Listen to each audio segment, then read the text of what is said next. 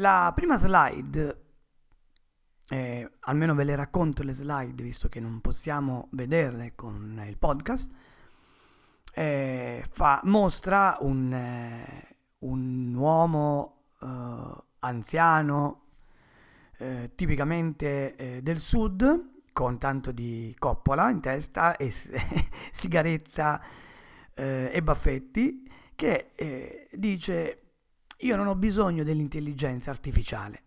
Questa è una frase che si sente dire spesso tra la gente comune, gente comune nel senso che eh, siamo un po' tutti noi, ma soprattutto chi non studia la materia tecnologica, l'informatica, la, la comunicazione, ma chi, come dicevamo prima, la subisce.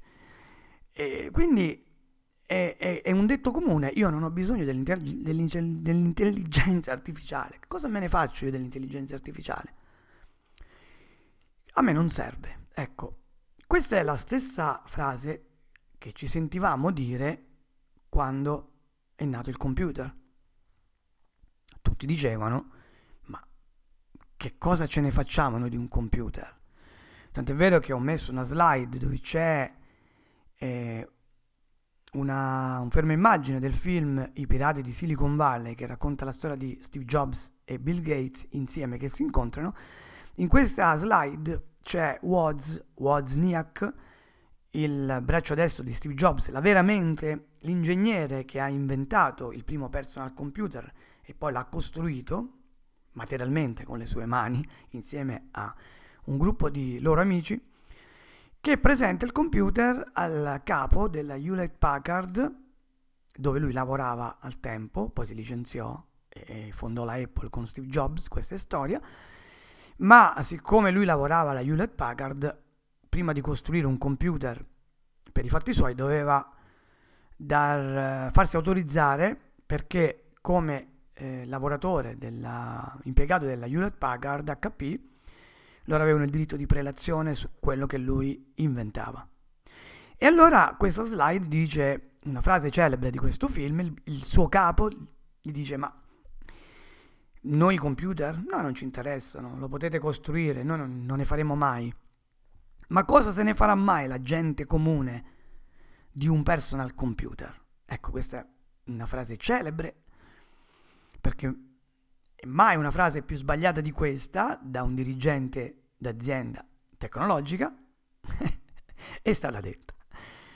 Si è, come si dice, buttato la zappa sui piedi. Da quel momento nasce la Apple. Ecco, e ancora la gente continua a chiedersi, ma sì, ma che cosa ce ne facciamo di un computer? A che serve? Niente, perché fino a quel momento il massimo che la gente usava era la calcolatrice, ma neanche era così diffusa, più che altro per calcoli scientifici delle università, laboratori di ricerca, eccetera, ma mm, c'era molto scetticismo sul personal computer, sul computer in generale. Ecco, um, sappiamo poi come è andata a finire, no? Adesso, senza un computer, mm, non possiamo fare più niente. Il computer è trasversale perché viene utilizzato da noi in modo trasversale, cioè ehm, lo troviamo in tutte le discipline, eh, lo troviamo nello studio, nella vita di tutti i giorni, quando facciamo la spesa, soprattutto da, quanto, da quando si è miniaturizzato e ce l'abbiamo in tasca, è diventato ancora più eh, utile perché il, lo smartphone, il nostro cellulare, ormai è un personal computer a tutti gli effetti.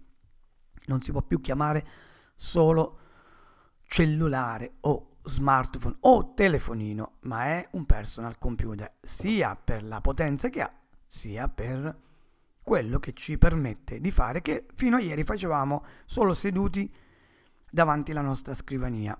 Quindi immaginiamo ancora i computer come qualcosa di molto grosso, pesante lì nella scrivania.